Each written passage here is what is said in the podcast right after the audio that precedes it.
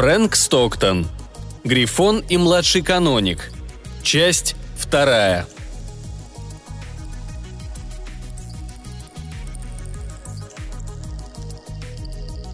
В тот же вечер он набил кожаную котомку хлебом и мясом, а на следующее утро отправился в сторону мрачной пустоши.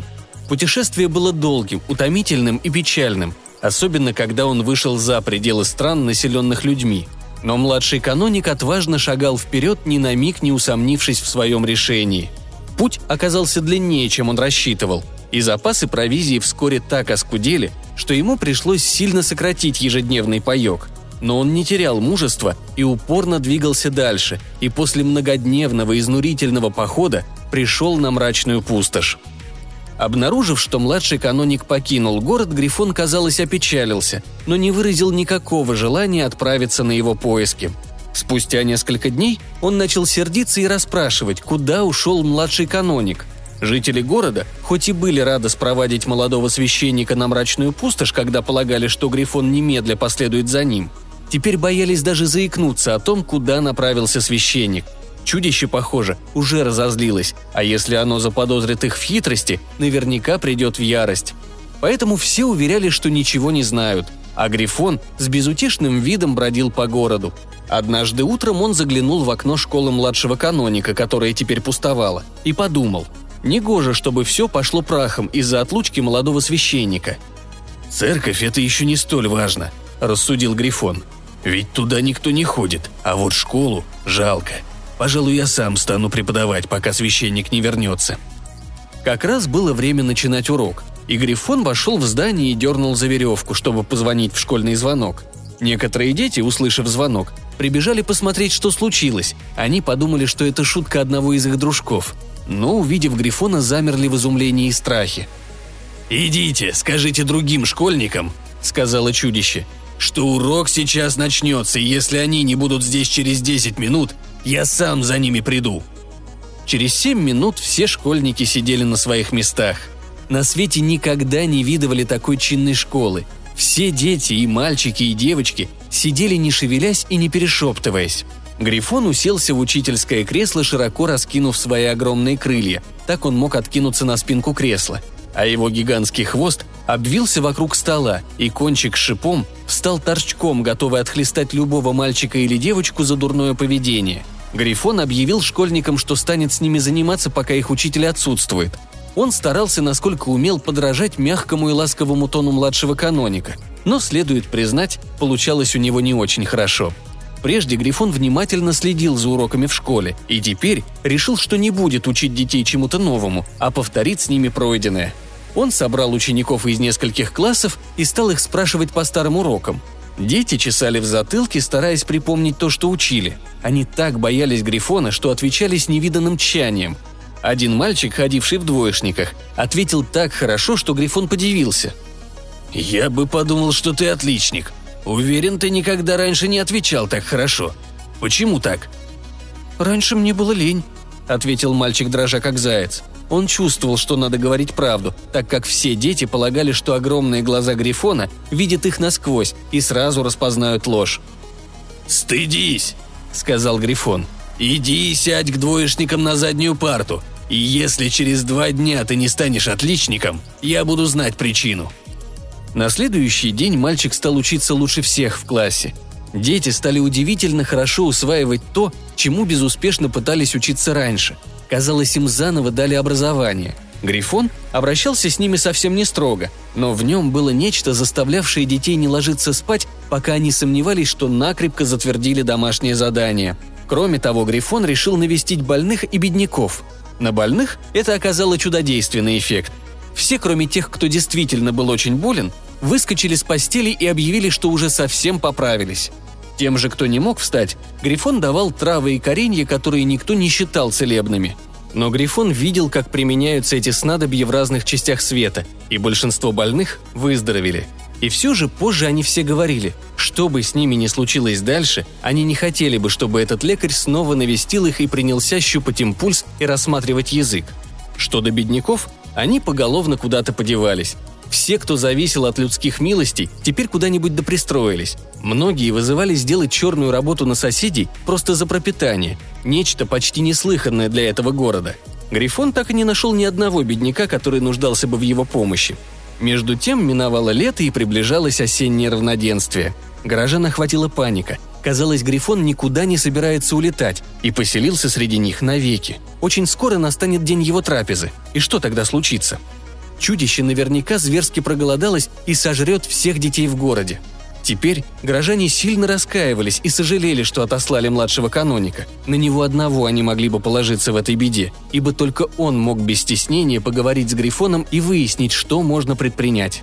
Горожане собрались на сход и поручили двум старцам пойти поговорить с Грифоном и предложить ему пышный пир в день равноденствия. Жители города обещали приготовить все, что утолит его голод. Самую жирную баранину, самую нежную говядину, всевозможную рыбу и дичь, все, что ему могло бы прийтись по вкусу. Если же Грифона ничто не устроит, старцам следовало упомянуть, что в соседнем городе есть сиротский приют. «Все, что угодно», – рассуждали горожане, – «лишь бы он не трогал наших деток». Старцы пришли к Грифону, но их предложения были встречены неблагосклонно. «После того, что я видел от жителей этого города», – сказала чудище, – «я думаю, мне вряд ли понравится какая бы то ни была пища, приготовленная их руками. Похоже, все они до последнего человека трусы, а следовательно, злые и себелюбивы. Съесть кого-то из них, старого или молодого, и не подумаю. Собственно говоря, во всем городе был только один человек, который пришелся мне по вкусу. То был младший каноник. Но он ушел из города. Он был храбр, добр и честен. Полагаю, им я бы насладился. «Эх», — проговорил один из старцев очень учтиво, — как жаль, что мы отправили его на мрачную пустошь». «Что?» – воскликнул Грифон. «Что вы хотите этим сказать? Немедленно объясните!» Старик, страшно перепугавшись своей обмолвки, поневоле рассказал, что горожане отослали младшего каноника в дальние края, так как надеялись, что Грифон последует за ним. Услышав это, чудовище пришло в ярость. Грифон взметнулся вверх, широко раскинув крылья, и начал летать над городом взад-вперед – он так вышел из себя, что его хвост раскалился до красна и сверкал в вечернем небе, как метеор. Когда же Грифон наконец опустился на лужок, где обычно отдыхал, и окунул свой хвост в ручей, поднялось облако пара, и по городу заструился кипяток. Горожане страшно испугались и принялись проклинать старика, который проболтался насчет младшего каноника. «Ну, разумеется», — говорили они, Грифон все-таки собирался отправиться на его поиски, и тогда мы были бы спасены, а теперь как знать, какую беду ты на нас накликал?»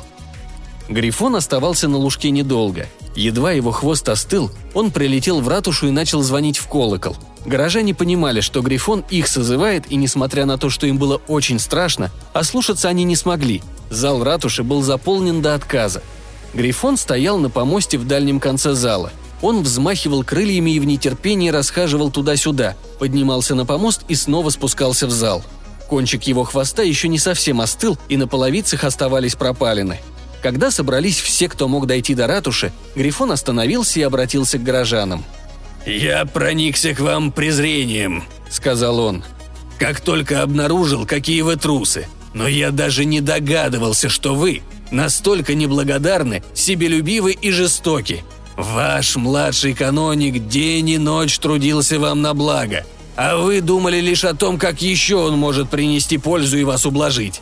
Едва вы сообразили, что вам угрожает опасность, а я прекрасно знаю, что вы боитесь меня до колик. Вы спровадили его, ни капли не беспокоясь, вернется он или погибнет. Таким способом вы надеялись спасти свои шкуры. Я действительно очень полюбил этого молодого человека и намеревался через день или два отправиться на его поиски. Но теперь я передумал.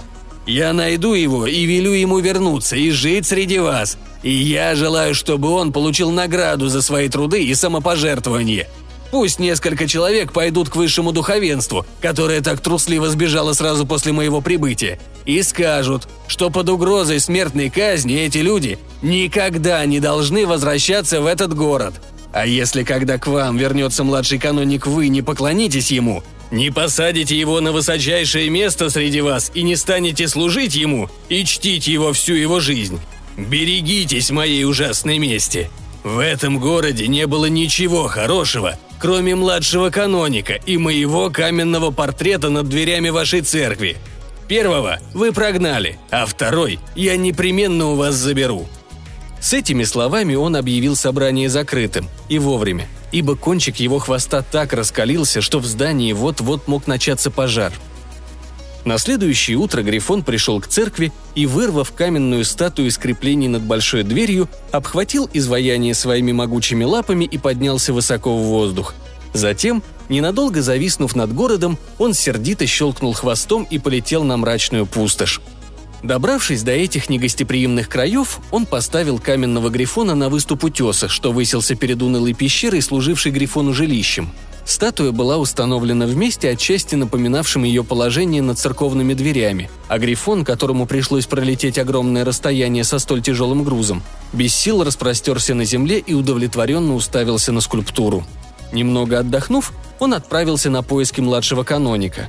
Он обнаружил молодого человека, лежащим в тени скалы, ослабевшим и умирающим от голода. Грифон подхватил его и отнес в свою пещеру – а потом слетал на дальние болота за целебными кореньями и травами, которые, как он знал, действуют на людей благоприятно и укрепляюще, хотя сам их никогда не пробовал. От снадобья младший каноник быстро ожил. Он привстал на ложе и выслушал рассказ Грифона о том, что случилось в городе. «Знаешь ли ты, — сказала чудище, закончив рассказ, — что был мне очень по вкусу и до сих пор по вкусу?» «Очень рад слышать», — сказал младший каноник с обычной учтивостью. «Сомневаюсь, что ты был бы рад», — возразил Грифон, «если бы как следует понимал суть дела. Но теперь мы не станем об этом говорить. Все могло обернуться совсем иначе. Но меня так возмутило то, как с тобой обошлись, что я решил. Ты должен наконец-то насладиться заслуженными наградами и почестями. Приляг и поспи хорошенько, а потом я отнесу тебя в город». Молодой священник услышал эти слова, и его лицо омрачила тревога. «Пусть мое возвращение в город», — сказал Грифон, — «не вызывает у тебя беспокойства. Я там не останусь. Теперь, когда мой восхитительный портрет стоит перед моей пещерой, где я могу сидеть в свое удовольствие и созерцать его благородные черты и великолепные пропорции, я больше не желаю видеть эту обитель трусости и себелюбия». Младший каноник успокоился, прилег и задремал. Когда он заснул крепко, Грифон подхватил его и отнес назад в город – он добрался туда перед самым рассветом и, бережно уложив молодого человека на траву на лужке, где раньше сам отдыхал, улетел обратно. Никто из горожан так и не заметил чудища. Когда наступило утро и младший каноник появился среди горожан, его встретили с поистине необыкновенным энтузиазмом и радушием. Его отвели в дом, где проживал один из сбежавших городских правителей, и каждый старался устроить его поуютнее и позаботиться о его здоровье – когда он служил литургию, церковь была полна, так что три старухи, вся его паства по будням в прежние времена, не могли пробиться к лучшим местам, на которых привыкли сидеть. Родители непослушных детей решили перевоспитать их дома, чтобы избавить младшего каноника от хлопотных обязанностей учителя. Младшего каноника назначили на высшую должность в его церкви, а скончался он в сане епископа – первые годы после его возвращения с пустоши горожане, хотя и лебезили перед младшим каноником, как перед человеком, которого положено чтить и уважать, но частенько косились на небо, не летит ли Грифон. Однако со временем они научились чтить и уважать бывшего младшего каноника, не страшась кары за ослушание. Но они напрасно боялись Грифона. День осеннего равноденствия давно прошел, однако зверь так ничего и не съел. Младшего каноника он не мог получить, а ничего другого не хотелось. И вот так, распростершись на земле, не сводя глаз с огромного каменного грифона, он постепенно зачах и умер. Хорошо, что некоторые горожане так об этом и не узнали. Если вы однажды окажетесь в этом старом городе, то увидите маленьких грифонов по бокам церкви, но огромного каменного грифона над дверями. Больше нет –